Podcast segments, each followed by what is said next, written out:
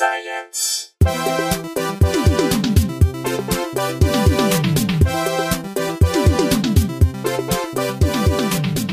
Hey everyone, welcome to Probably Science. I'm Matt Kirshen. Sat next to me for the first time in quite a while is Andy Wood. Yeah, good to have you back. It's nice to be back. How was the trip?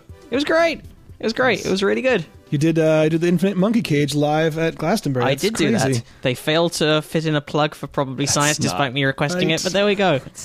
Uh, yeah, that was cool. Yeah, also um, just did Star Talk Radio as well in New York. What? So Let me guess. No plug. For... no, no, no, we got plugs in there. That's amazing. I didn't know that. That's great. That was a Janna Levin, friend of the show. Janna Levin was guest hosting, sitting in for Neil deGrasse sweet. Tyson, and uh, I don't know why I just felt the urge to finish his name there. I was like, it feels rude just to do two thirds of the name. uh, but um, and also because I didn't know where the natural join comes in the name. Like, is deGrasse Tyson his full surname, or is deGrasse his middle name? So it would be fine to call him Neil deGrasse. Oh, uh, yeah. I guess I assume uh, Which which things are which bits it's are like a bracketed? hyphenated last name, but maybe it's his middle name. He just likes to do the full. I don't know. Who knows? Who knows? I didn't get a chance to ask him because he wasn't there. Uh, But but can but go to. Rai Weiss was there for one of the two episodes I did. oh, cool. Rai Weiss, one of the three main architects of LIGO.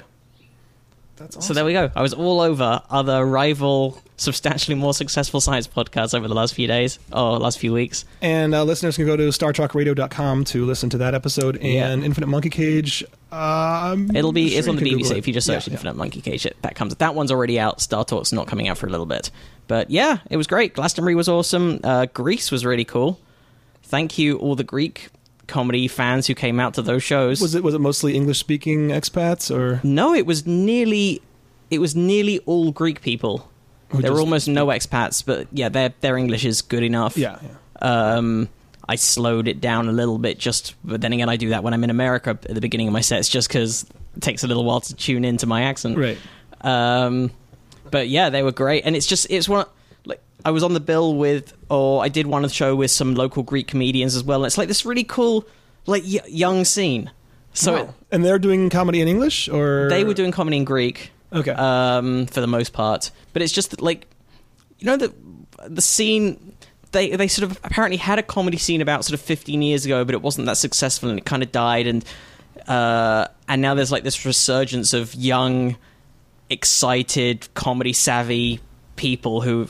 You know, are watching all the stuff on YouTube from America and Britain and everywhere, and awesome. just wanting to be good and spurring each other on, and it's really cool. And I got to do.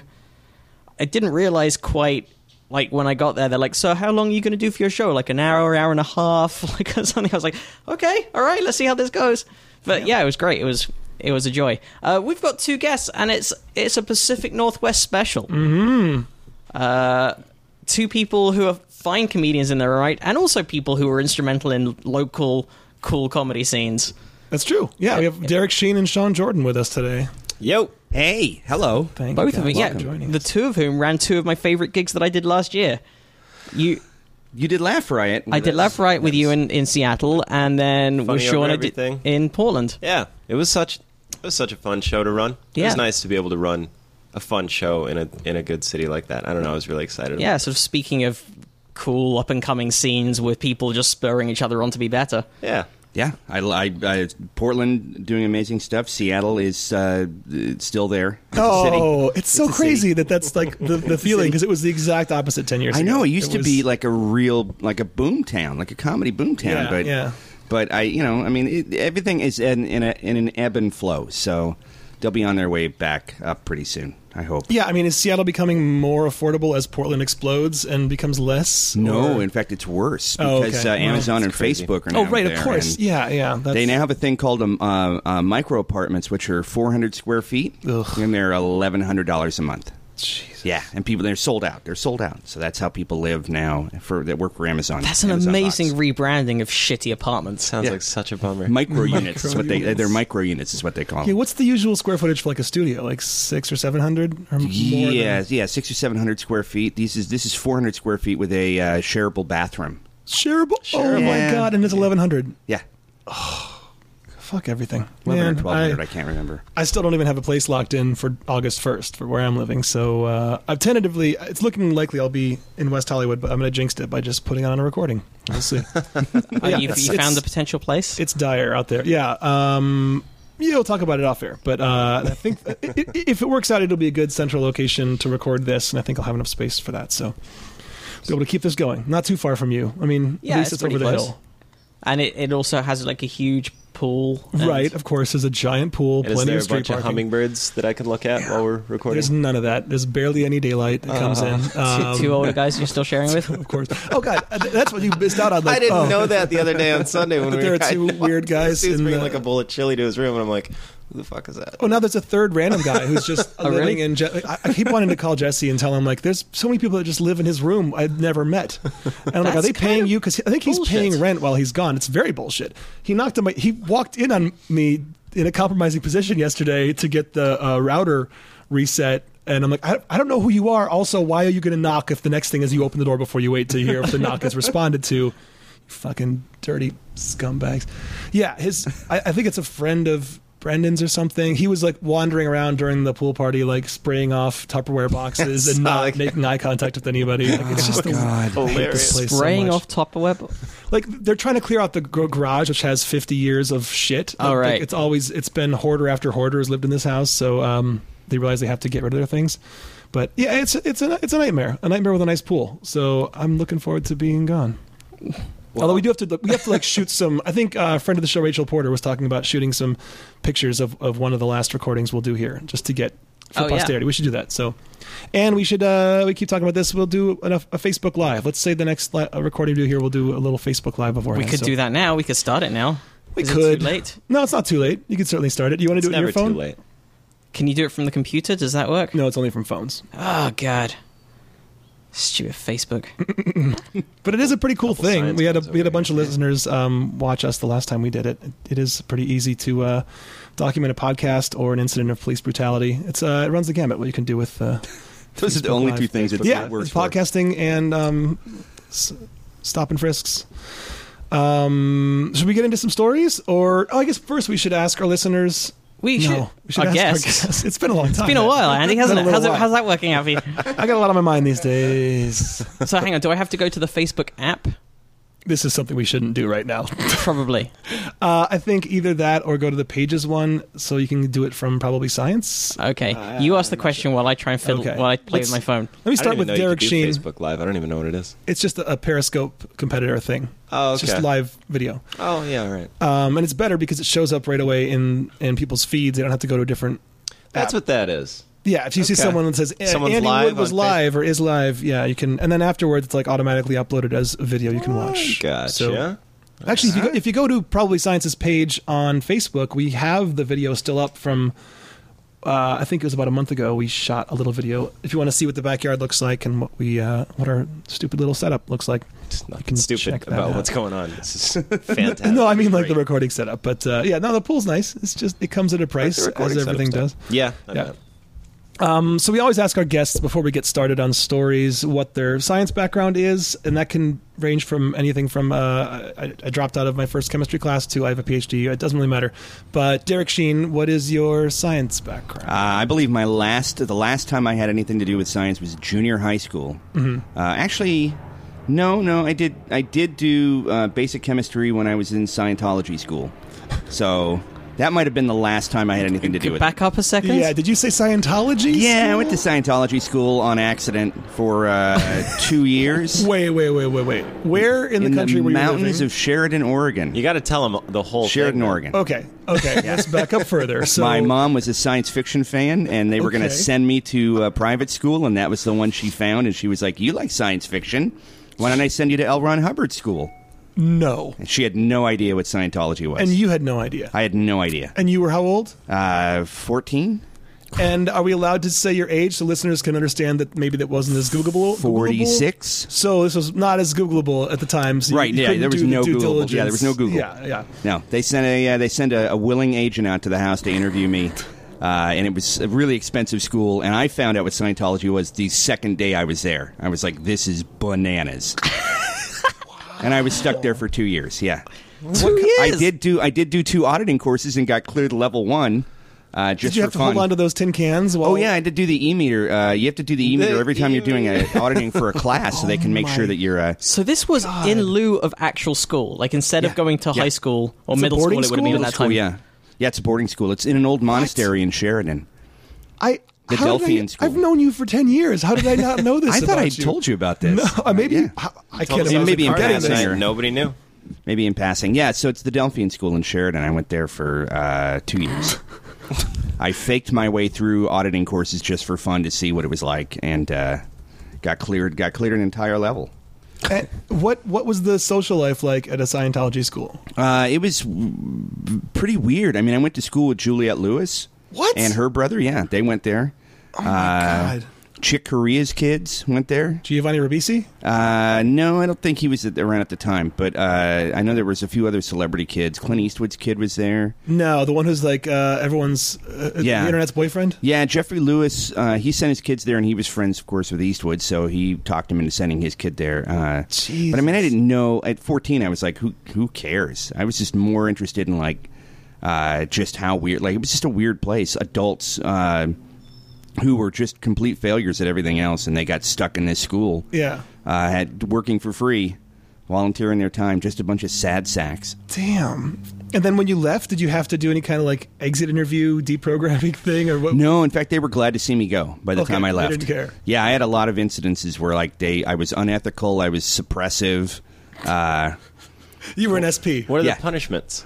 Um, the punishments were like uh, not getting to go on uh, outings, uh, getting uh, less. Like I didn't get to have any snacks in the snack bar. I got my account shut down.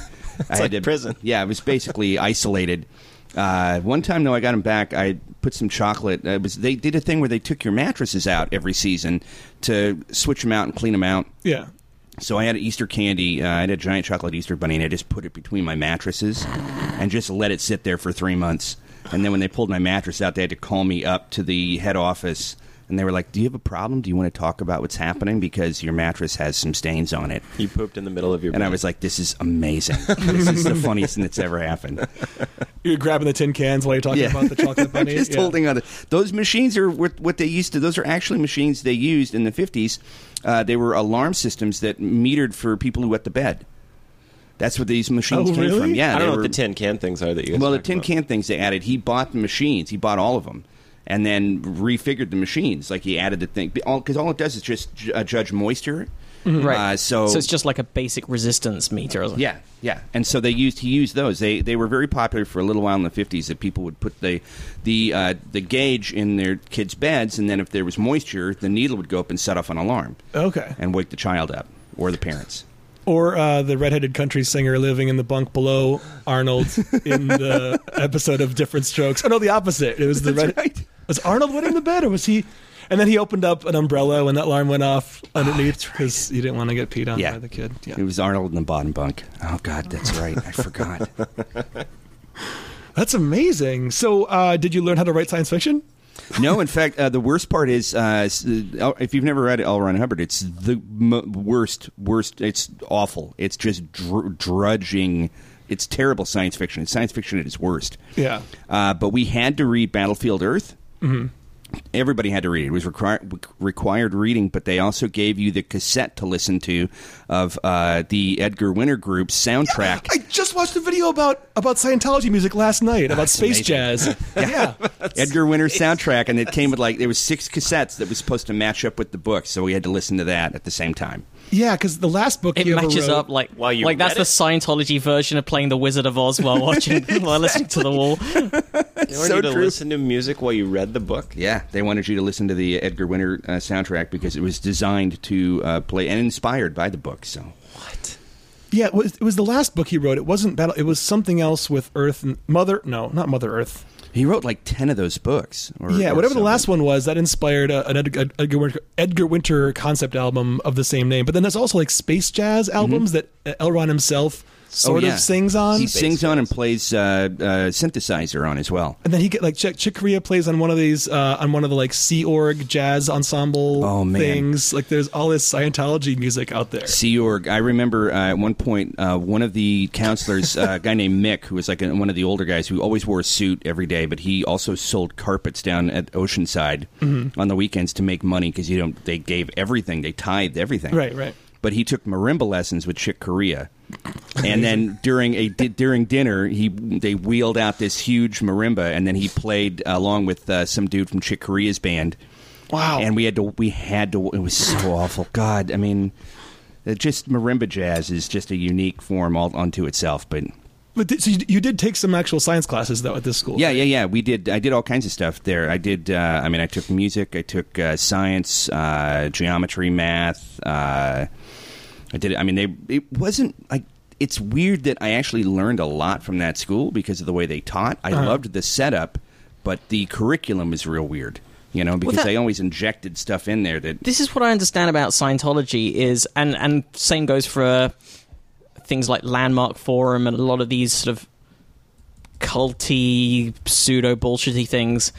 Is in the earlier levels, they just pull loads of different things from various self help and personal advancement courses. And there's some sense and some truth in all of them. So, like the earlier levels, they do kind of make a certain amount of sense, and they do have a certain amount of positive effect Sure. and then they just dive headlong into bullshit. Yeah, the first like the first chapter of Dale Carnegie's book makes a lot of sense. right. and then when This you get how to win that- friends and influence Yeah. people. I've never read it. Oh, it's it's great because then when you get past that, it starts to get real creepy real fast, and you can tell that like there's going to be Was be there a cult associated with that too? Or yeah, what- well, he's the guy that kind of started the, the landmark forum. Dale Carnegie was the Oh. the. Uh, I mean, back when it was called Psi or PSI yeah, or because whatever he, it was. you know he wasn't a Carnegie. He changed his last name Right, right. to Carnegie, so it sounded like he was uh, rich and affluent, and people would follow him. Right. He had some name like you know, uh, like Randy Borstick or something. Yeah. and You know how those borscht sticks are. uh, the, from the dancing Borsticks up, in, up in the Andes. Just broke. You know? they came, they just no down from the mountains of New York. Amazing. Um, so Sean, I, I'm, I I feel like we should have started with you because I don't know how you can top Scientology school. But No. what's your uh, what's your science background? Lincoln High School, Sioux Falls, South Dakota. Like Which cult runs that school? Moonies. Patriots, the Lincoln Patriots. Okay, so, so Dale Carnegie, I'm looking this up. He was he was called Carnegie, but spelled nothing like the famous Carnegie, All right. and he changed this. Yeah, he changed. It was he. His family spelled it C A R N A G E Y, Hmm. and then he spelled changed it to C A R N E G I E, which is the The Carnegie, the famous the, Carnegie. famous the whole spelling. difference in a couple it. letters, dude. Those couple letters make the difference. It also confused me as a kid because I thought he was part of that. That's fam- how they get you, man. I thought it was like Tony Robbins. Like, well, yeah, easy for you to be a motivational speaker. You come from uh, ice cream money, you know. So I thought Dale Carnegie was also like. Did he uh, really? Did he Baskin actually? Robbins, Tony Robbins. Yeah, I did not know that. yeah. You're ki- are you you're you're No, I'm not kidding. Baskin Tony Robbins. Robbins? Tony Robbins is Baskin Robbins. Baskin yeah. Robbins. I mean, I hope that's true. Now I'm googling it. Well, there's it's not also true- there's I hope the it's true, too. the other Robbins kid who was a uh, he was a if I remember correctly a dietitian who wrote a book uh, defaming uh, the the his family's business. Tony Robbins is also six foot seven. he's He's giant. a big guy. So, like, yeah, you're going to be Giant motivated hands. and confident if you're a six foot seven billionaire. All you got to do is be a foot taller than the average human and just be have- born into extreme affluence. Tons affluence. of money, and you're just gonna be happy all the time. You just you know it's gonna be So, uh, just a mega rich, affluent, uh, uh, intimidating golem of a man. I wouldn't like being six seven. Hang on a second. Wait, wait. Wikipedia doesn't say it, but CelebrityNetWorth.com says he's the son of the founder of Baskin Robbins. So- Interesting, because Wikipedia says his his upbringing was kind of shitty. Uh, oh, he was born Anthony J. Mahav Mahavorick in North Hollywood, just actually just around the corner from here. His surname was uh, he was of Croatian origin. The eldest of three children, his parents divorced when he was seven. His mother then had a series of husbands, including Jim Robbins, a former semi-professional baseball player who legally adopted Anthony when he was twelve. His father could not provide for their family, so he left them. His mother started abusing alcohol and prescription drugs sometime after. When growing up, Robbins was primary caregiver and helped provide for his siblings. Uh, He was elected student body president in his senior year and grew 10 inches in high school, a growth but later attributed to a pituitary tumor. His home life was chaotic, he says, and abusive. When he was 17 years old, his mother chased him out of the house with a knife and he never returned. He worked as a janitor and did not attend college. I apologize. I got halfway through this article before I realized I was reading about uh, John John Robbins. John Robbins, he's the author, right? He's the He's a, a nutritionist. Yeah. Yeah. Okay. yeah. You know, guys, listen. I can't. I can't bat a thousand on this podcast. Sometimes Yeah. I gotta talk out my I ass. feel bad though. Tony Robbins did actually come. Yeah. Yeah, he actually did. He actually I, did. uh, and also, his extreme sorry, height Tony. was because of uh, growth hormone Yeah, so problem. none, I really, I Total really. Like he had, he had a really got- shitty I life an and then got super tall in high school, which probably made him freakish. way less to confident everybody. Yeah. than you than you normally would be. It also Tony, says Tony, here, you're though, welcome that- to come on the Try to stab podcast, and we can we can mend Yeah. these fences. Have you ever seen any talks though by uh, Hubert Baskins? Extremely demotivational. Yeah, like it really sucks all the joy out of your life. the power of pralines and cream. It's a powerful book, man. Just sit there. I Just sit can't believe I thought Tony Robbins. Sorry, John Robbins. I remember. I only remember him because I read a book. I, somebody wanted when I was going vegan. Somebody sent me his book to read, and uh, and I was like, this guy just seems like a snotty rich kid who's just trying to shit on his family's legacy Mm-hmm. because he was just talking about how shitty ice cream was for you. And I'm like, on. oh come on, Everyone you're- knows it's just for fun once in a while. Yeah, you don't eat it all day. Nobody It's live. I mean, there are a few people who live on ice cream, and those people aren't allowed to open their own mail. so Sometimes, it's fine. sometimes you get a hot eat. Sometimes you get a cool, Cool treat. You treats, know, whatever the way- whatever your day is about. There was a time when I loved uh, daiquiri ice, the sor- sor- the flavor at uh, Baskin Robbins, enough that my parents like had to like look up and make sure there wasn't alcohol in it. Like they were worried there might actually be. Why does Andy always want to go get Yeah, daiquiri? He wants to daiquiri ice like is eight delicious. daiquiris a day. He gets super angry when he doesn't have it. You remember how, like like Andy was raised as a 65 year old maiden aunt? Yeah, always- every time he has his daiquiri ice, he wants to play pinochle. And he starts to have strong opinions about races that he didn't mention before. Yeah. So yeah, also Kahlua. There was some Kahlua branded flavor ah, that I that was liked. my For some reason, it was the two liquor flavored things that I liked a lot. I went through a Bailey's phase when I was about 17. Oh, I, I didn't actually drink Kahlua. I mean, like there was a Yeah. Kahlua ice cream. when I was a kid. Yeah, yeah. Bailey's is super good. Bailey's also, Baskin Robbins still the 31 flavors, still holding on to that. It's like they could do a little better. Do they retire? Do think they they- retire a flavor when a new one comes in? Is that do they always keep it a consistent number of flavors? I don't know. I think what they did- 31's just not that much. It's not, and I don't think they actually they they, they abandoned it except for leaving it as like a hidden thing in the logo. There's a three and a one, and the, Okay. the B has like a three in it, and uh, They're not holding on to like advertising. no, it's just like a little crazy amount of flavors. Easter egg. But I think they can do however many flavors they want. I'm not going to Google it because I'm sick of being wrong. Uh, fuck you, Google, If you Googled it, you wouldn't be wrong. disabusing me of my uh, my favorite piece of motivational speaker trivia. Goddamn Tony Robbins, that rich, tall billionaire. Yeah, all lanky and stuff. hey, everybody. It's me, Tony, just having a growth spurt. My mom just chased me out of the house with a knife. Shut up, freak. No, you can't be on the basketball team, dude. You cry every time somebody throws the ball at you, weirdo. what do you think he's worth? Oh, 1.6 billion. 480 million. Ooh. God. According to time. Okay, anyway, Sean, your background in science. We got super sidetracked today, but it's worth it, I think. Uh, not. I don't know. Nothing really. Past Did you high like school. it? Did you dislike it? yeah, I loved it. Um, we in uh, anatomy, I dissected a pig. That's about the farthest I got in so, any sort of science. Yeah. I guess I was. I majored in That's- that's a- psychology in college. That's If a that science. sort of counts. Yes. I mean, Yeah. That's totally. I just all right. So Oh, it's I a guess the soft highest science, class depending would on be who you like talk to, but- methods of uh, psychology I took in college. and Well, if that you was, did like, psychology last. as well, did you have to do a stats course? You normally do for something like that. I would have got there, but I didn't. Okay. Didn't graduate college. Oh. Was that because of comedy? I just didn't want. It was because of skateboarding. Actually, I just didn't want to. all I wanted to do was skateboard. My mom's like, try college, so I tried it, and I I did well in psychology and sociology. I really enjoyed it, and nothing else. So I just skateboarded all the time. Went to Did school you sometimes. did you like want to go, get sponsorship and stuff? Like be a prof? I, I, Yeah, I I don't know liked enough to. about the world to know how realistic that even is. As like, How can you say you know nothing about the world? We're sitting in the very same spot We're as that- Tony Hawk, that pro skateboarder Tony Hawk. Yeah, it would have been fantastic. I was kind of torn. Like, I wanted to be a psychology professor, is what I would have liked to do with school. That's kind of what I wanted to. Do, but then I was realized you had to go for four more years for teaching, and I just, I don't know, Yeah. didn't have it in me. I didn't I didn't want to spend the money knowing that I wasn't fully invested in that. Yeah. So, Worked on those kick flips, and here you worked are. on the kick Yeah, flips, yeah. and here I am. Moved to California eventually. I made it. Yeah, how could you? Uh, Are you hoping for another drought No. to Just for more swimming pools? just for more swimming pools to really get the scene going? Yeah, I'll be that guy. I'll be the pool guy. I'll be. I'll. I'll revamp the pool scene. Wasn't that? I forgot. I, I've seen the documentary, but was there a, a drought or just kind of a depression? Like, why were there so many fallow swimming pools? I pools? thought it was because of a drought that Yeah, they that all the in the pools were empty, and that's where like ramp skateboarding started in the And a empty lot of people pools. went broke, right? They like just too broke, and they had to move out of their houses and Maybe. fill their pools. But yeah, yeah, the pool skating's kind of died. we could just talk about skateboarding Sure, the whole time. yeah. I, would, I could talk about that Science for important. the next couple hours. Well, I, I think I want to do this story just because I just found it. It's it wasn't one. on our original list, but I know we have. We, you were just talking about the fact that you di- you did some dissection at college. Uh-huh. Uh, I know we have a lot of Australian listeners. This might be the most Australian science story we've had. Uh, Australian man admits to amateur testicle surgery.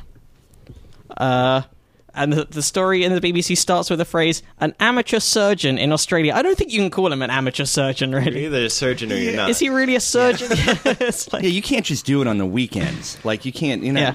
If you've just done it once, I don't think you count as a surgeon Little just because you have done be- surgery. This is what he's an open mic surgeon, exactly.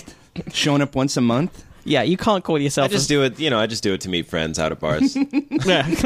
just to hang all out in these circles. hobbyist surgeons. Yeah, Uh, an amateur surgeon in Australia has pleaded guilty to removing the left testicle of a man who could not afford professional medical treatment.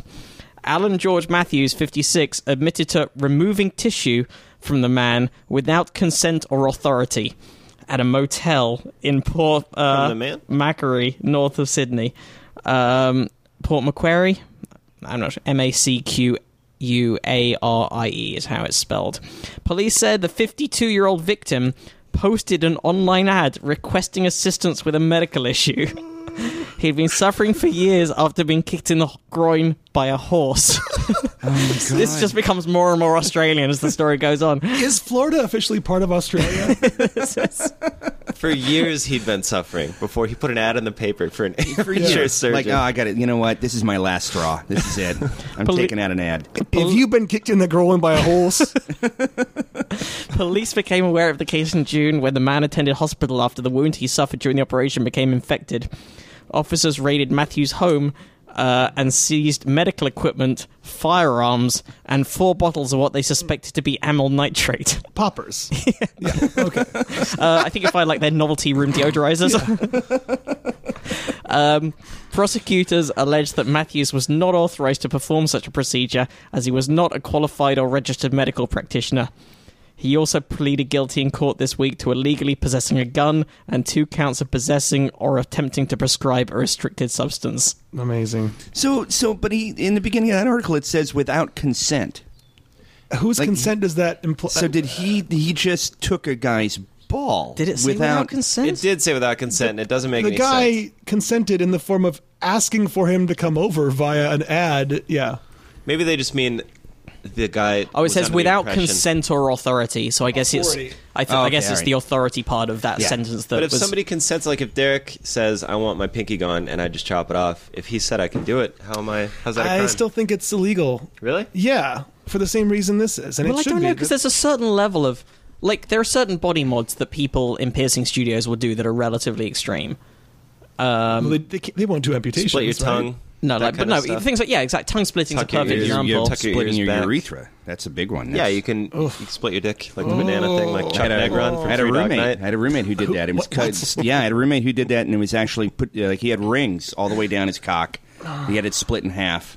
So Could he, he, had still to, use it? yeah, but when he he had to sit down to pee, that was his big thing. Is uh, he couldn't pee standing up because it would just go everywhere. Right. He just went to I mean, Australia and came use it- back with rings in his dick. Yes. well, he lived in a he lived in a squat in New York, and then uh, uh, got a rat bite and uh, infected everything. So. Called a micro apartment. Yeah, is it a micro apartment? Yeah. But he also had a tattoo on the head of his penis. It was a pentagram. So What Oh, do you do? yeah, he was living rent free. Whatever you're gonna, you know, whatever you can do for laughs, I guess. You got to live Did he- life, man. Did you ask him like what it, Uh, was it just for aesthetics, or does he? Uh, it must be obviously. Yeah, it's gotta be for aesthetics. It doesn't feel better or something. Yeah, or- I mean, I think he tried to convince me that it was like it made everything better, and I'm like, No it, way. it can't. no possible. No, it can only make you better if like you're like if your life, if your dad just punched you every day. Then you just have a fetish where pain is the only, you know, that's the only relayer you have to Yeah. pleasure. So, Ugh, And if I- your dad was always drawing satanic symbols on the end of your penis, Yeah, Eventually you want to just make that permanent. Yeah. Dad, you don't have to draw it. It's there. Fucking You don't, necro- the you don't need to do it Necronomicon. ever again. It's just put it there. The Necronomicon. did um, you say? um, hey, should we do a slightly more highbrow story about about this high high highbrow? Do we have to move on before It I can do doesn't say my what they before I can did. do my? That's not a scalpel. That's a scalpel joke. Come on, guys. Well, it's done now. Crocodile it's out there. Dundee. There it is. It can't be My put only away. piece of Australian culture knowledge. There we go. That's not Yes. true. We've mentioned young Einstein on him many true. times. We got Yahoo Serious and Paul Hogan. Yeah. Uh, hey, uh, there's a frickin' probe in orbit of Jupiter, the Juno probe, and it's returned its first picture as of press time, as of time go. Like this is pretty amazing. Yeah. Like we got a probe up. Extremely we, amazing. there's a they they got a probe insane. up in Jupiter, huge scientific project. Uh, negoti- like having to navigate immense radiation. Uh, Yeah, it won't nuts. last very long, but it's incredibly well shielded just to get just about enough life out of it. Um, they were afraid it wasn't going to make it all the way, right? yeah, the fact that it, um, if you saw, if you saw the footage of when they got like the official notification that it had got into the correct orbit, like Yeah. it, it had got there and done its job, they were like, "Holy, yeah!" They were delirious. I mean, imagine that feeling if you were one of the engineers or the mathematicians or somebody who calculated Yeah. how the trajectory and all that. You'd just fucking it's- flip out. It's also I don't know how long ago this one launched. Uh, see if I can find out, but I um, thought it was five years ago. Yeah, NASA's still capable of doing amazing stuff. I mean, I, I don't understand why we don't fund more space exploration and deep sea exploration. It just drives me bananas. because what, what's it for, man? What's the what's the end game? What do you get out of it? We got problems here. Apart on from Earth, just man. inspiring an entire generation to become scientists and yeah, I mean, engineers. and, wouldn't that be great if we all just uh, aspired to uh, move off this rock and explore other places? Yeah. But yeah, and just you know the huge amounts of scientific advance that came out of people who were kids when we landed on the moon. Yeah. And then when I want to be a scientist. But apart from that, you know, what's the point? What's the advantage of doing any of that stuff? We have the I mean, internet. yeah, we could colonize Mars, but I think a 30 foot wall along America's southern border would look pretty oh, sweet, oh, that'll too. be super sweet. I can't wait. All, the, the, all that rebar and concrete that has to be. oh, we're going to spend billions on that thing, with trillions on that thing. It's going to uh. be a disaster. but you know who's going to pay for it? You know who's going to pay for it? Oh, you mean And he's going to thank us. He's going to thank us for paying for it. That's uh, pretty spot Yeah. on. Uh, August 5th, uh, 2011 is when Juno launched. So, yeah, it's pretty much exactly Wow. five years ago. Um, yeah, that's the thing that's. Uh, well, some of those missions, like, um, some of those missions were launched like a decade ago.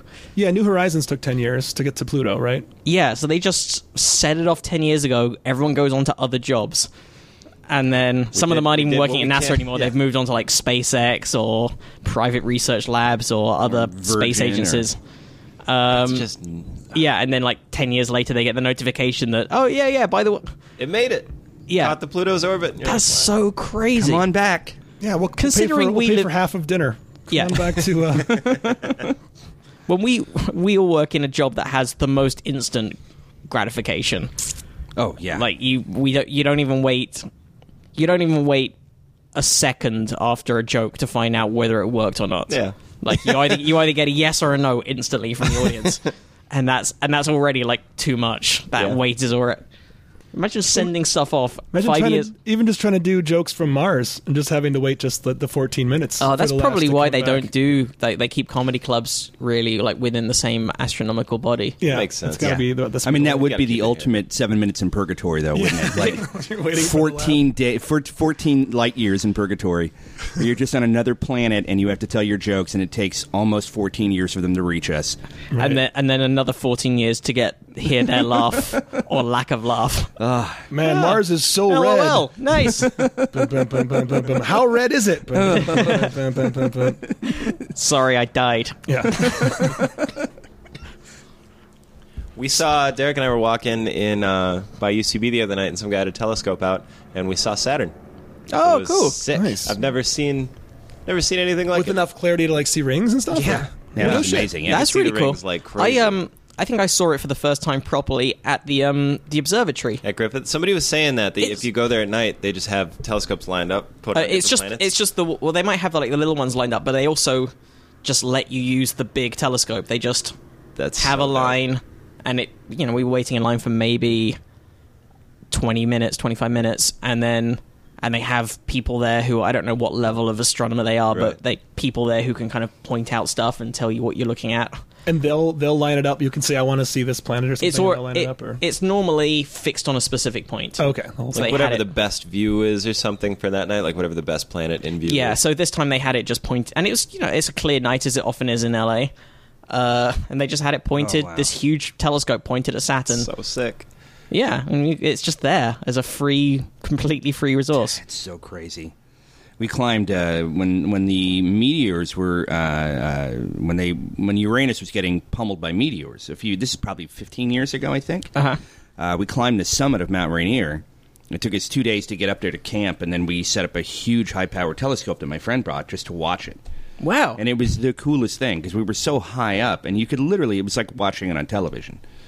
It was so perfect. It was so it was so beautiful and, and so it looked like you were just watching it on a screen. It's that close. that's amazing.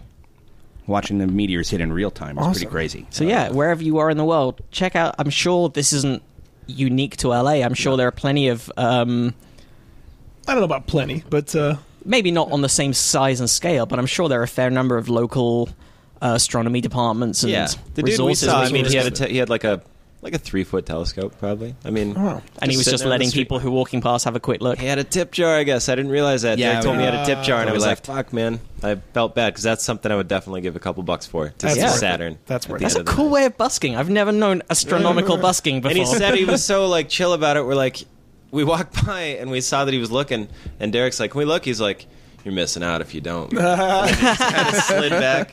like, all right. And then he well, he was covered in silver paint and standing really still, also, right? Just to double his money. yeah, and he was playing Wonderwall. Perfect busking song. Oh my god.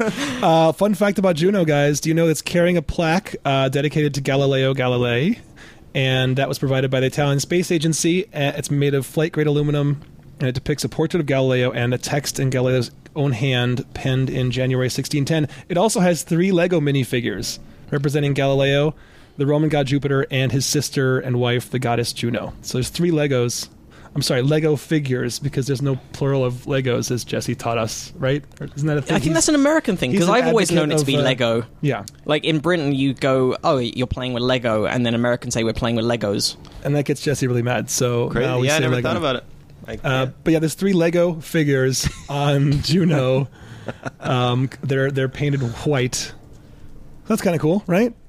Yeah, there's, that's there's amazing. a couple It's Legos. great. There's a couple so Lego. Cool that Lego is up there. Yeah, Lego's in space. Legos in space. Lego in space. And Galileo's little plaque there is a big fuck you to the Catholic Church. right? oh, and he, and Galileo has a little. Uh, his figure has a tiny little telescope he's carrying. Awesome. see that? It's cute. Someone will see That's it. adorable. Yeah. And a tiny, even tinier tip jar. Yeah.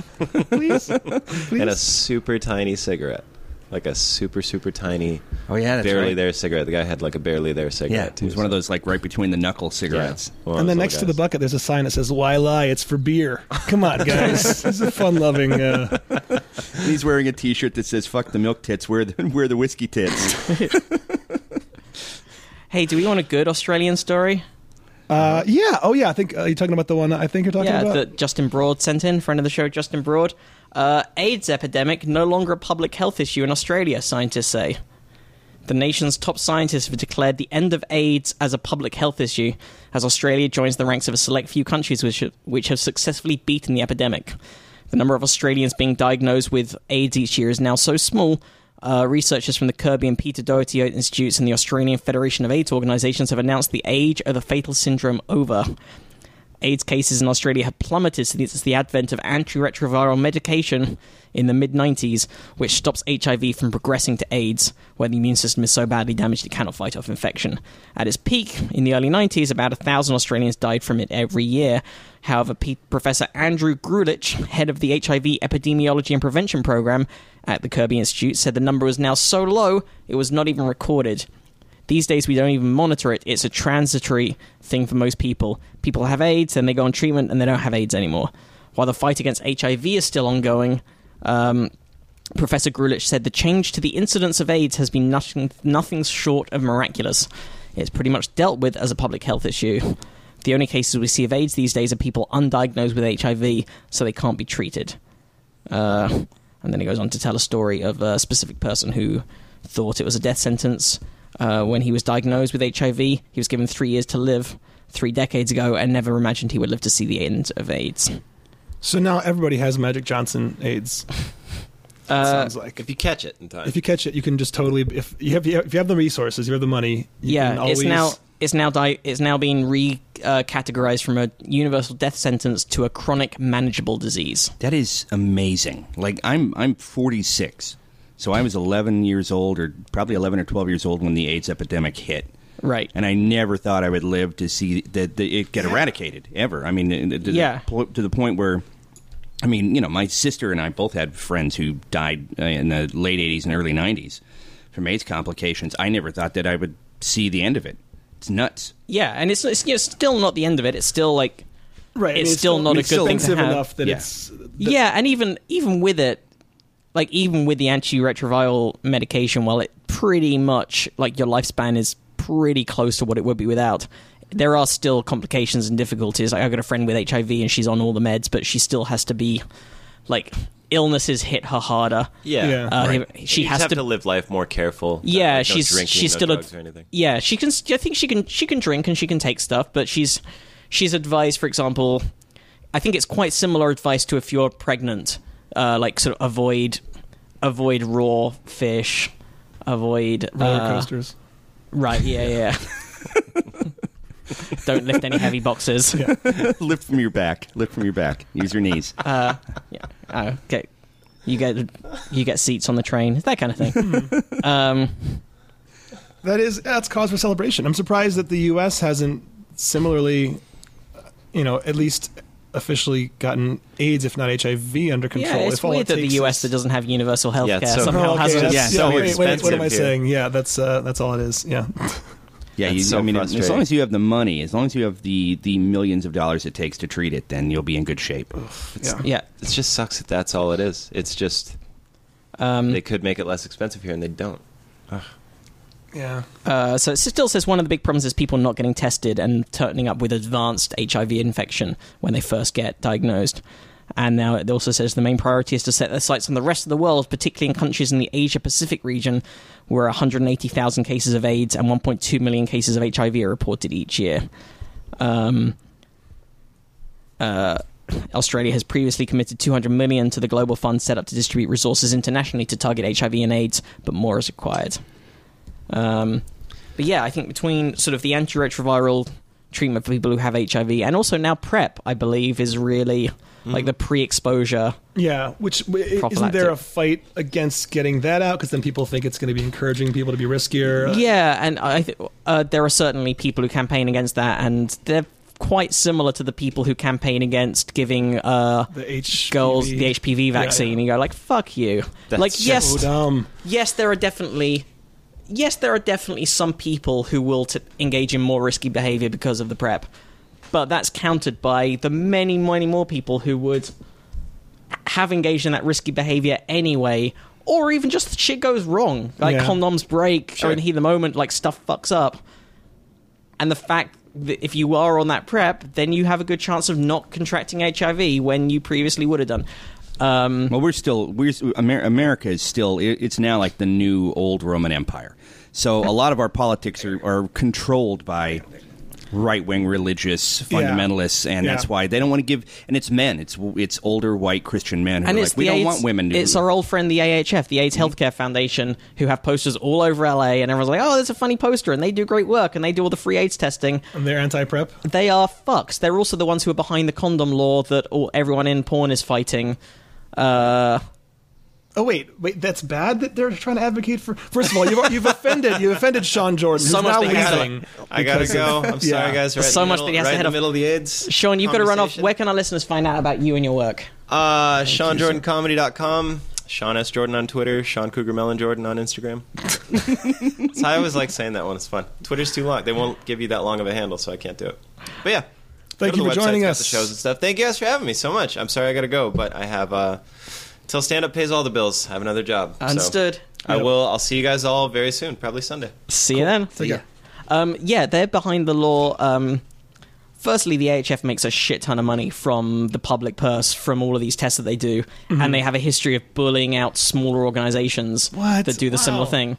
Uh, no but We probably talked about this, and I just forgot. we have talked about yeah, this because there's just, uh, because there's elements to the laws like absolutely there are abuses in porn and absolutely people in porn should have the choice of using condoms or not but this law would mean that they don't have the choice and, And it have- further means yeah and Yeah. it further means the way that the law is currently being pushed um, any private citizen can bring a private prosecution uh, against a porn performer who isn't using a condom, and as part of that deposition, then they get their personal information, which means, let's say, for example, as often happens, people who are partnered do porn together, Right. like say a husband and wife who also make, uh, also have a clip store and make their own porn, Mm-hmm. and don't use condoms because why would they? Um, the wife's stalker can now bring a private prosecution And against her be because she wasn't using be a condom in there. her address and then real get- name. Yeah, exactly. Jesus Christ. And so fuck you, the AHF. Interesting. I mean, but then again, I, I can see from like an OSHA sort of standpoint how there's an argument. Well, that's what they're pushing. They're pushing it through OSHA, but then again, and again, there's um, there was this huge, there was this big hearing recently in California where a whole lot of people in porn gave like, like good science, like because there are people in porn who have sort of science backgrounds and like evidence and f- academic backgrounds, and they gave like sort of here are factual evidence based reasons why this law is a ineffective and b actively harmful. And uh, and it's being shouted down by just moralizing without evidence. Yeah, yeah. Yeah, and it seems like uh, the line can be blurred so easily if you're just using. I mean, if you just used your phone and shot a video of you with your spouse or something, and then that leaked, is that is that now porn? And are you now Technically. susceptible to being? Yeah, yeah. yeah, uh, Yeah. like or or leaked or even you just put it up intentionally like- or not intentionally. Whatever, yeah you whatever just put it up because like, that's yeah. your because that's what you like doing there are plenty of people like I'm amateur not, yeah, I wasn't judging. I was just no no saying, no like, exactly wh- when does it become porn, and when is it? Uh, yeah, uh, are you, when when are you subject to the rules of these? Well, okay, and then doesn't doesn't that also become doesn't that also sort of get into the into a First Amendment issue as well? Because if you are a porn performer, then you are you are literally practicing your First Amendment right to free speech. Yeah. So now your First Amendment right to free speech is somehow technically eh, through a loophole being controlled by somebody else. Yeah, yeah, I could see that argument. And I've also heard people say, and I don't know if it's true or not, but you know, like they they get tested so much more often than the regular public that it's probably safer sex Well, than that- uh, that is- most that is That the other fact when hepatitis they- outbreak that shut it down for like six months. I mean, they couldn't film anything. I mean, it, Yeah. which is an argument for why it works because one time and then it gets, yeah to the best yeah um like it is arguable that there are many many other industries with much higher risks that don't Yeah. face those regulations food handling. right food handling has far more risks of out like E. coli, hepatitis, uh, bloodborne, inf- uh, uh, uh, uh, waterborne infections that people get all the time. People which is die why i think all food handlers should wear condoms on their entire body. Yeah. I like that they make food handlers wear gloves uh, all day and they don't change them. It's like somehow they're just supposed the gloves are just to protect them from the food. I've seen that's a good point do so this that's all just the time. that just becomes a basically a replacement hand it's just the same as skin Yeah. it's Like- just skin that you peel off at the end of the day watching food handlers handle money and then go get your food. Oh, that part. and Yeah, then- the money thing. I never. I thought you meant like ch- like handling raw chicken and then something else. I'm like, No, I think I've people never know seen no them but i've take the totally gloves seen off, that yeah. i've seen food handlers wear a, wear a plastic glove then take your money then touch your sandwich Right. and you go like well that that what's what's the point now Or This even is- then, like uh, a donut place, just taking out that tissue, grabbing the donut, and then putting the presumably germ-laden tissue in the bag with the donut. I'm like, why did you? The whole point was to have your germs separate from Yeah, the. I don't want your dirty finger tissue in my bag Yeah. full of donuts. Now I'm just eating whatever you had. Yeah, it's, the food the food industry to me is far more disgusting than the porn industry. And worse for public health. yeah, yeah. What's Uh, been oh. more harmful to people, porn or Chipotle? Wait, Chipotle's one of the good ones. Come on, can't we just we can cut them a Did, break? Right? didn't they just have an outbreak? But still, it's delicious. Come on, Chipotle's just so good. Um, we have a second piece of good news that also is uh, surprising for someone who grew up in the 80s and thought this would never happen. Uh, the ozone hole is really healing. It's bananas. It's actually healing. It took, uh, it might take almost 30 years, but environmental policies do sometimes work. At least that's the conclusion that can be drawn from an article published in Science. Researchers revealed the data showed that the ozone layer over Antarctica shows signs of healing thanks to the signing of the Montreal Protocol back in 1987. And that was an international treaty that countries agreed to use to reduce the use of ozone depleting substances like chlorofluorocarbons, which were found in a wide variety of consumer and industrial products at the time. And that plan went into effect in 89, and now 27 years later, it seems to be working, according to this study. Uh, it shows the hole has shrunk by, by 1.5 million square miles since its peak in 2000, thanks to a combination of reduction of CFCs and changing weather patterns. Uh, ozone high in the atmosphere helps protect life on Earth from harmful radiation, and depletions in that layer are common in the summer months over Antarctica, over the Antarctic, uh, leading to the seasonal ozone hole that researchers are monitoring. And if things go well, the hole could heal completely by the 2050s. So it's pretty exciting. Um, Susan Solomon, lead author of the study, said it, it brings so much of her own work over 30 years full circle. She was also one of the scientists who called for the Montreal Protocol back in 87. Um, science was helpful in showing the path. Diplomats and countries and, and industry were incredibly able in charting a pathway out of these molecules, and now we're actively seeing. We've actually, we've actually seen the planet starting to get better. It's a wonderful thing. Uh, yeah, so in 87, Solomon's own work uh, showed that CFCs could break down into chlorine and make their way into clouds in the stratosphere. When the chlorine interacts with sunlight in these clouds, it eats away at the ozone in the atmosphere. Uh, now there are CFC bans in place, those interactions are happening less often, and the ozone hole should be getting smaller and smaller. Uh, there is one hitch, and that is volcanic eruptions. In recent years, volcanic activity has hindered the healing process, with volcanoes sending damaging aerosols high into the atmosphere where they damage the ozone layer. In particular, the eruptions of, uh, Good luck with this one. yeah, Puyehue Cordon Collie in 2011 and Calbuco uh, in 2015 contributed to much larger holes than would normally be expected. Um, in fact, the 2015 hole was the largest on record. This We- is the first time I knew that it was a seasonal hole. Also, I didn't realize I didn't know that came either. and go. Yeah, I didn't know that. by.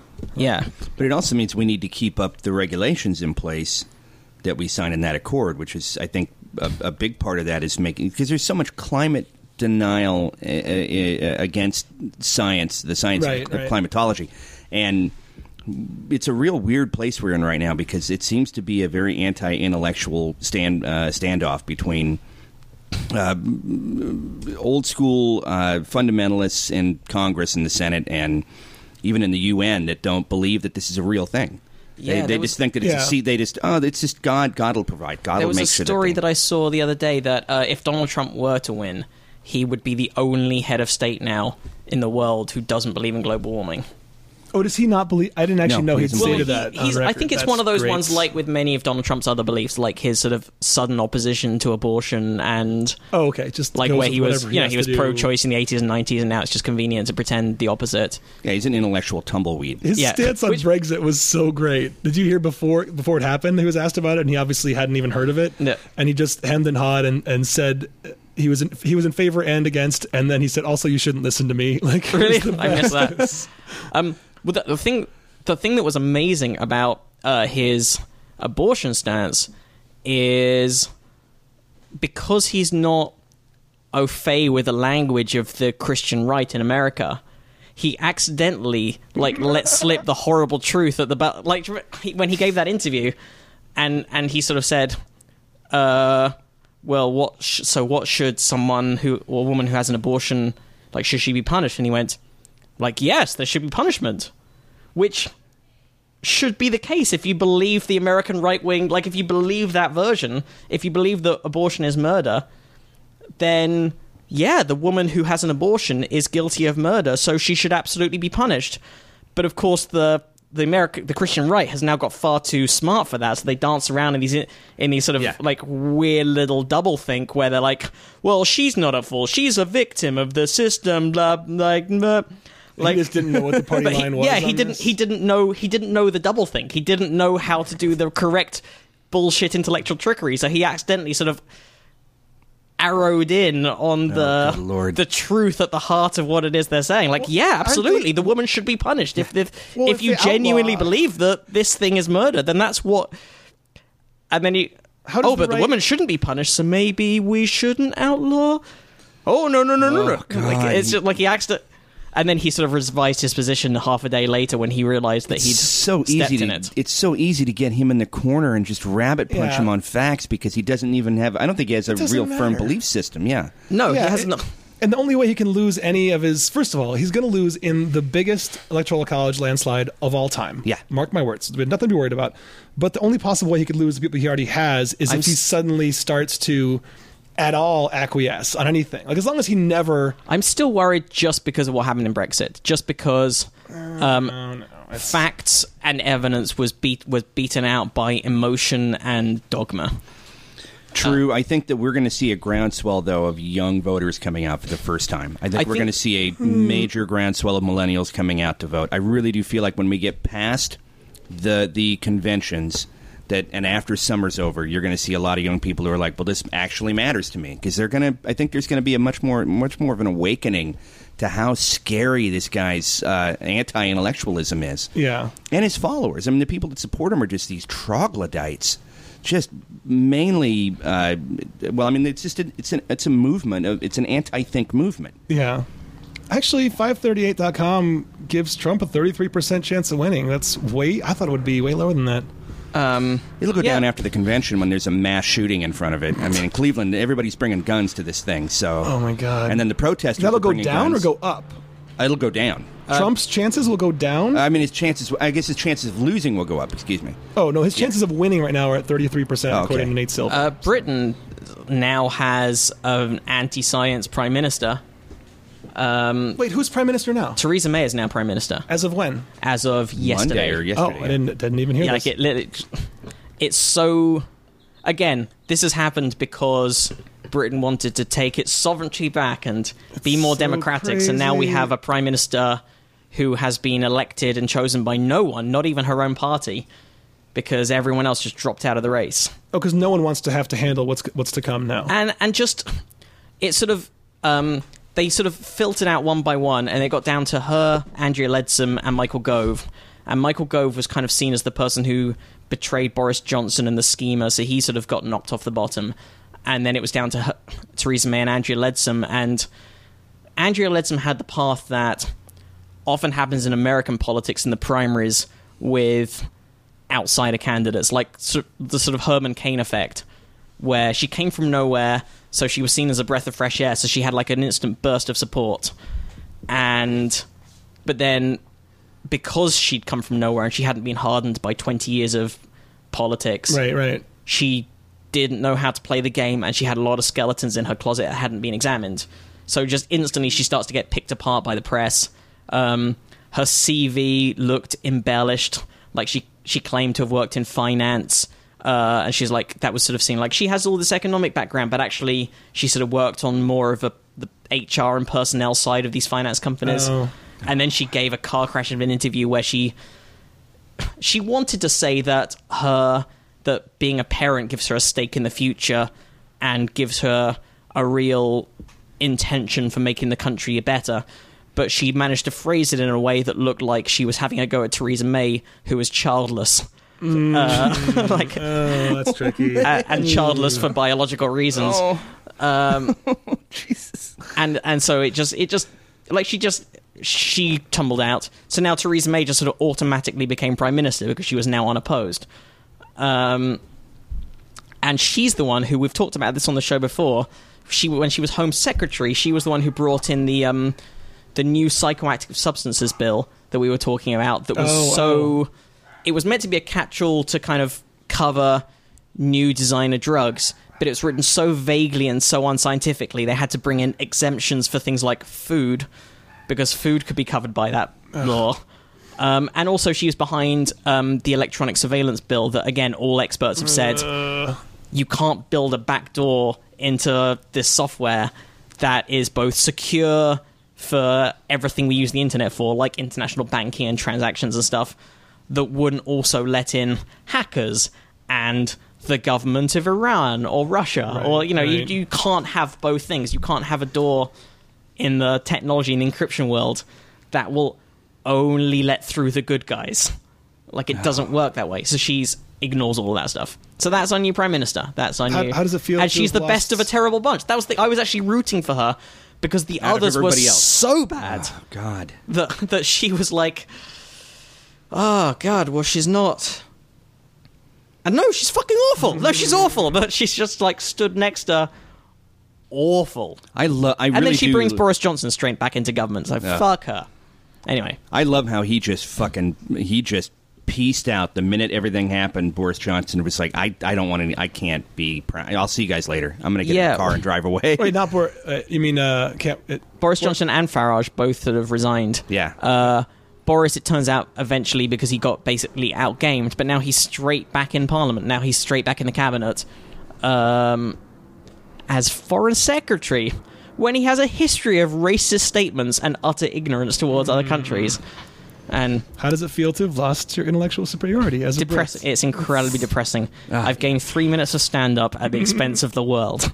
Worth it. Hashtag I mean, I guess it. when I keep saying it can't happen here, it probably could happen here. I I, but I don't think that there's any way to spin. I don't think you can really compare this yes or no vote that people didn't understand that well to a presidential campaign. Like it's It's true, but I mean, you know, you do see the. I mean, you do see the power and the allure uh, that people uh, like they, that they're finding in a movement that just appeals to their base nature. Yeah, and the, the fuck you vote, which is what a lot of people when oh, is I the guarantee there's a shit ton of S- that's- and Sanders that's- supporters that are going to go. Uh, uh, they're going to go for Trump because they're so. Yeah.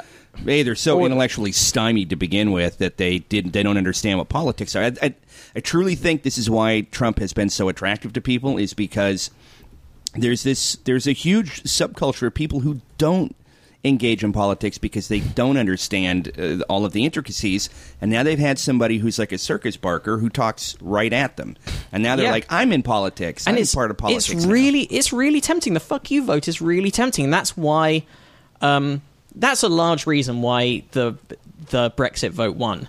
Is a lot of people who were uh, disenfranchised from politics and from society. Um, they've suffered through seven years of Conservative Party austerity measures that have really just crushed their lives.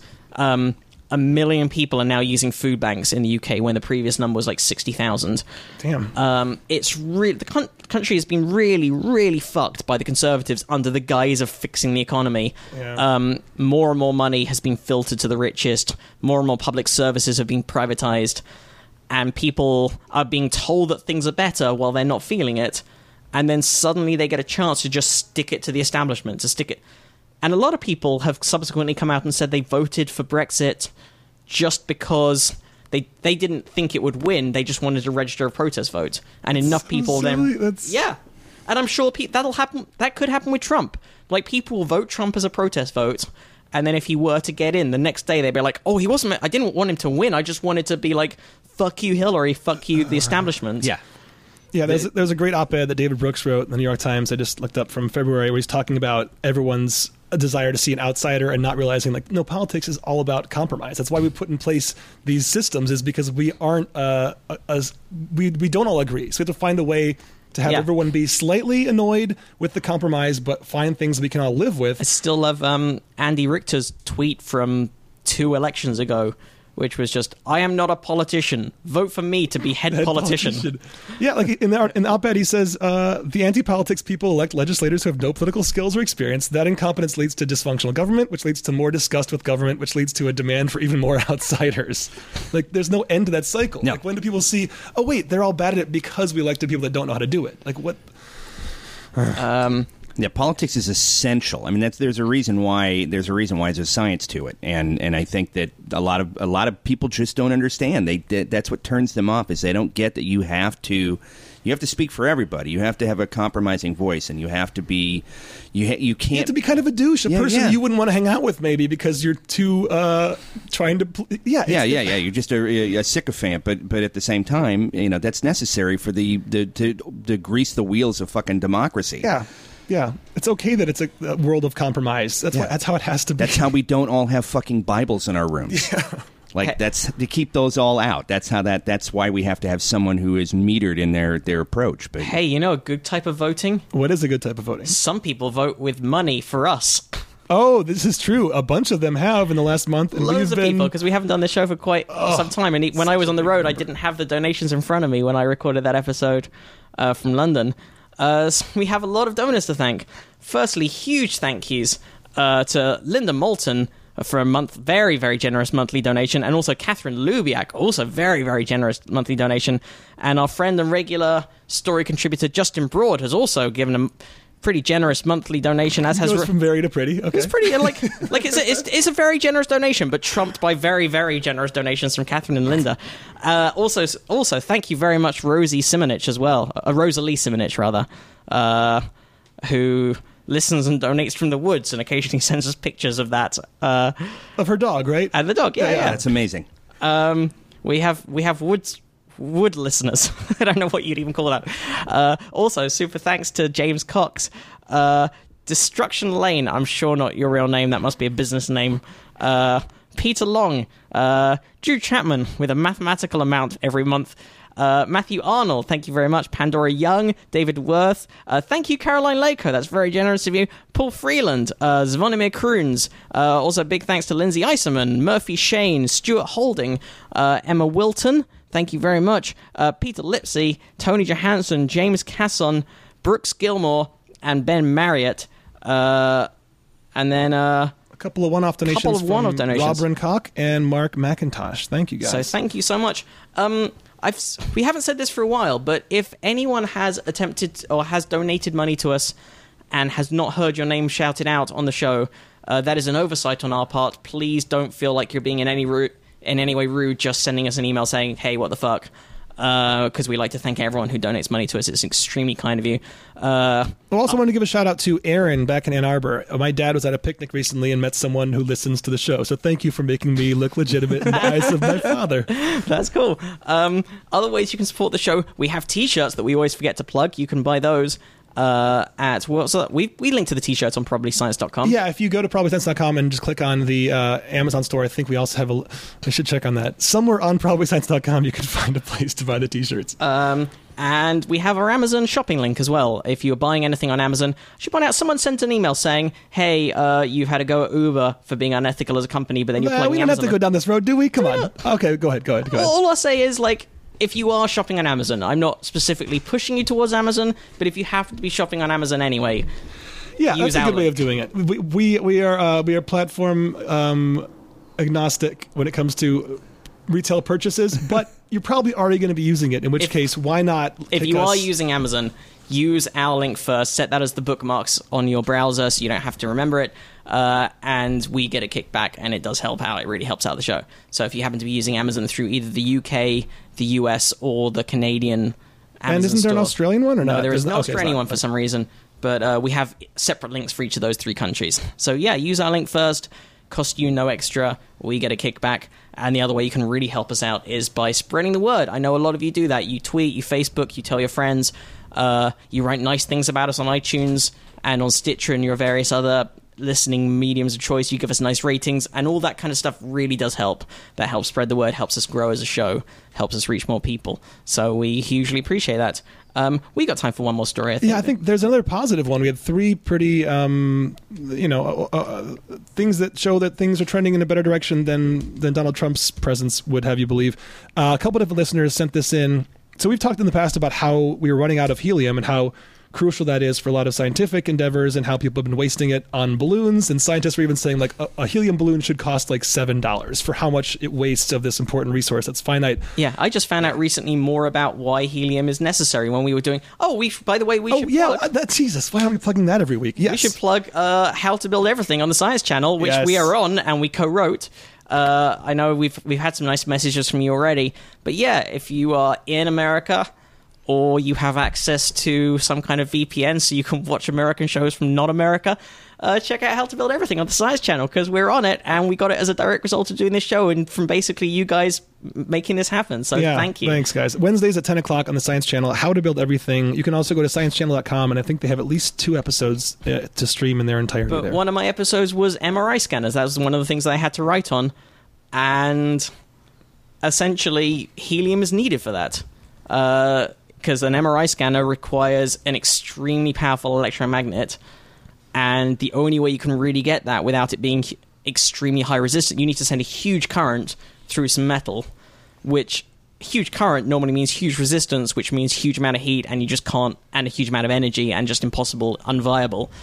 But if you can cool it down to only a couple of degrees above absolute zero, then the metal becomes superconductive and you can just feed current into it and it just keeps circulating without it has effectively zero resistance. It keeps circulating without ever losing any of the energy.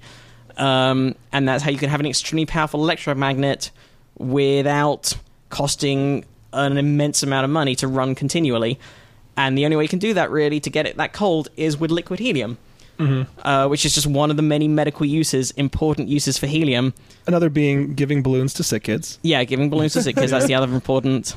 Uh, we've all seen Patch Adams. But yeah, Tom Drummond and Alan Williams both wrote in with a story that guess what? Things might not be as bad as we thought. Uh, there was a, a, a big find in Africa, enough uh, enough helium to fill 600,000 Olympic sized swimming pools, as, as Alan said, and that's a great use for it right there. uh, yeah, in Tanzania, um, they found this giant reserve. Uh, a group of researchers from Oxford and Durham universities working with the Norwegian helium exploration company Helium One have discovered what they believe is a vast supply of the element in an unlikely place. Because this is normally because most of the helium. We should also point out the reason why helium is so scarce is it actually it's such a small and fast atom that it it moves quicker than the escape velocity for the Earth. So any helium that's around in the atmosphere just shoots off into space. Like it doesn't stay trapped in the atmosphere. Oh Uh, wow, that's some idea. So all the helium we have generally comes from alpha radiation. Like alpha radiation is effectively a helium atom or a helium nucleus that gets fired off by an unstable uh, atom. Uh, which is just uh, two neutrons. two neutrons, two protons, and then along the way, as it slows down, it gathers two electrons, and then then you have a helium atom, and then scientists capture that before it goes off into space and put it in a balloon, and that's that's basically how it works. So now this is this new source of helium. Um, Yeah, they showed uh, that volc- volcanic activity provides the intense heat necessary to release the gas from ancient helium-bearing rocks, according to a statement from University of Oxford. Within the Tanzanian East African Rift Valley, volcanoes have released helium from ancient deep rocks and have trapped this helium in shallower gas fields. So, So, yeah, yeah, the gas traps are often located too close to a volcano, and the helium becomes heavily diluted by other gases such as carbon dioxide. But they are now we're now working to identify the Goldilocks zone between the ancient crust and the modern volcanoes, where the balance between helium release and volcanic dilution is just right, says Diveena Danabalan of Durham University's uh, Department of Earth Sciences. Uh, and yeah, they're presenting the findings at this month's Goldschmidt Geochemistry Conference in Japan. Uh, Which is weird because when they were they they almost didn't find it, but then when they were uh, they searched, they found a village full of people who had incredibly funny voices, and so there we go. Yeah. and they're also melted, like a lot of these melted villages. Um, the team estimates that just one part of the reserve in Tanzania could be as large as 54 billion cubic feet, which is enough to fill more than 1.2 million medical MRI scanners. Jeez. Uh, to put the discovery into perspective, global consumption of helium is about 8 billion cubic feet um, per year, and the United States Federal Helium Reserve, which is the world's largest supplier, has a current reserve of just 24.2 BCF. Uh, so, holy crap. Um, so, the reserve is 24.2, and this is 54 billion. Jesus. Uh, total known reserves in the US are around 153 BCF.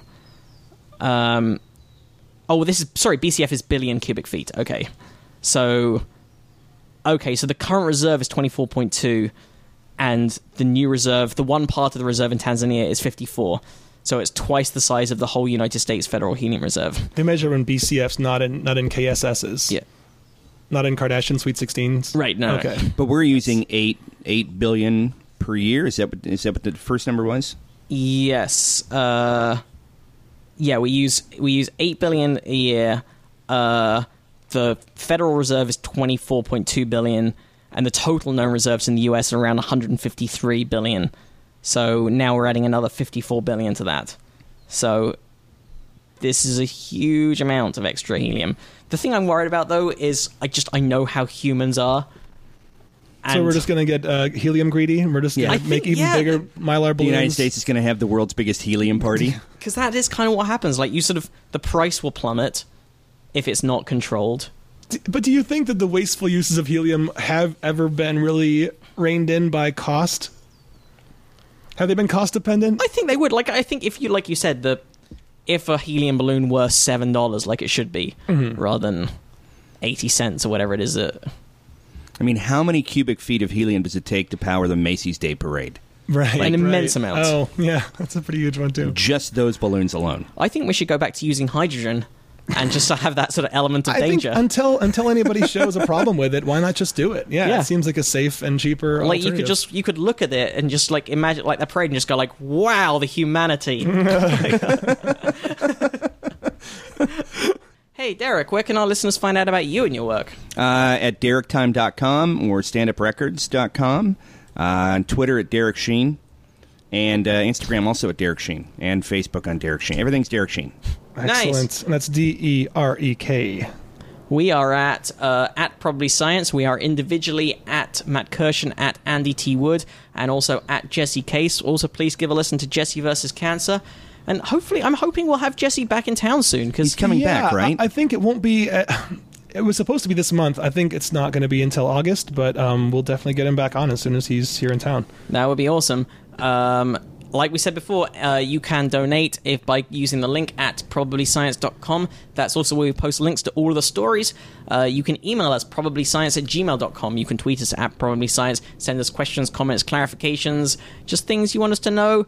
Uh, pictures of yourself listening to the show. Uh, pictures of yourself and various other poses. Just send us pictures.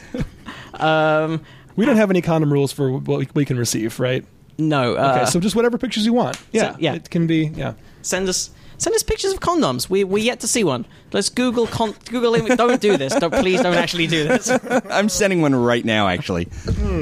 yeah. Who was that uh, listener back in the day who sent us a picture of his gun? let's not let's not bring let's that not back. Bring that back. It's, he doesn't know where we live, or maybe he does, but I'm moving in two weeks, so who cares? The new address is going to be totally secret. It's gonna be like the Wait a minute. He sent a picture of his gun?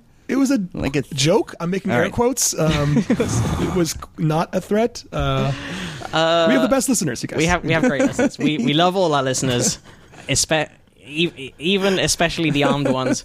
Uh, They protect us. They protect everybody. we love your emails. We love your questions and comments uh, and corrections. And we also love your donations, and we love it when you spread the word, as many of you do. So thank you so much. Uh, thank you for listening. It's nice to be back in town. Uh, thank you, Derek. Thanks for having me on. This was Thanks for great. And Yes. thank you, in absentia, Sean Jordan as well. Check him out. And we will see you all next week. Bye.